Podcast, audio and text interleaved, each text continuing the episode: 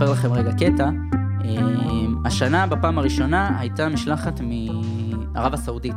ערב הסעודית היא מדינה שלפני שנתיים הקימה הנסיך, אחד מהבני דודים של אבו, אבו סלמן, או איך שלא קוראים לו. אחד אה, מהבני דודים. אחד מהבני דודים שלו, שהוא נסיך בעצמו, הוא הקים התאחדות ספורט אלקטרוני, קיבל, אה, התחיל לקבל מימון מהמדינה, התחיל להריץ ליגות בתי ספר, ליגות אוניברסיטאות, ליגות ארציות, ליגות מקומיות, התחילו להריץ הכל שם בהשקעה של מיליונים. עד לפני שנתיים, מי הכיר את ערב הסעודית בספורט אלקטרוני? לא היו לך שחקנים סעודים, לא היה לך שום התערבות מהצד שלהם בשום דבר, לא ראית ולא שמעת. והשנה הם לקחו מקום ראשון באליפות העולם בתקן.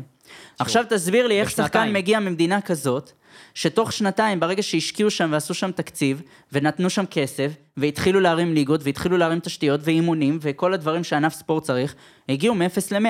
התוצאה מדברת אה, בעד עצמה. בדיוק, זה לא רק העניין של התשתית, כמובן. אני לא לוקח מהקרדיט של השחקן. השחקן הוא שחקן מצוין.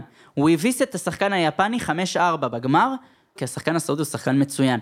אני לא אומר שהוא לא שחקן טוב, אבל הוא לא היה מגיע לנקודה הזאת אם לא היה לו בדיוק את אותה אה, תשתית שקיבל היפני ושקיבל הקוריאני שהגיע למקום שלישי. אוקיי, הקוריאני מתאמן ויש לו מאמן ויש לו מועדון מאחוריו. גם היפני. ברגע שלסעודי היה גם את הדבר הזה, אז המגרש היה שווה, ואז מי שניצח זה מי שהיה לו הכי הרבה כישרון.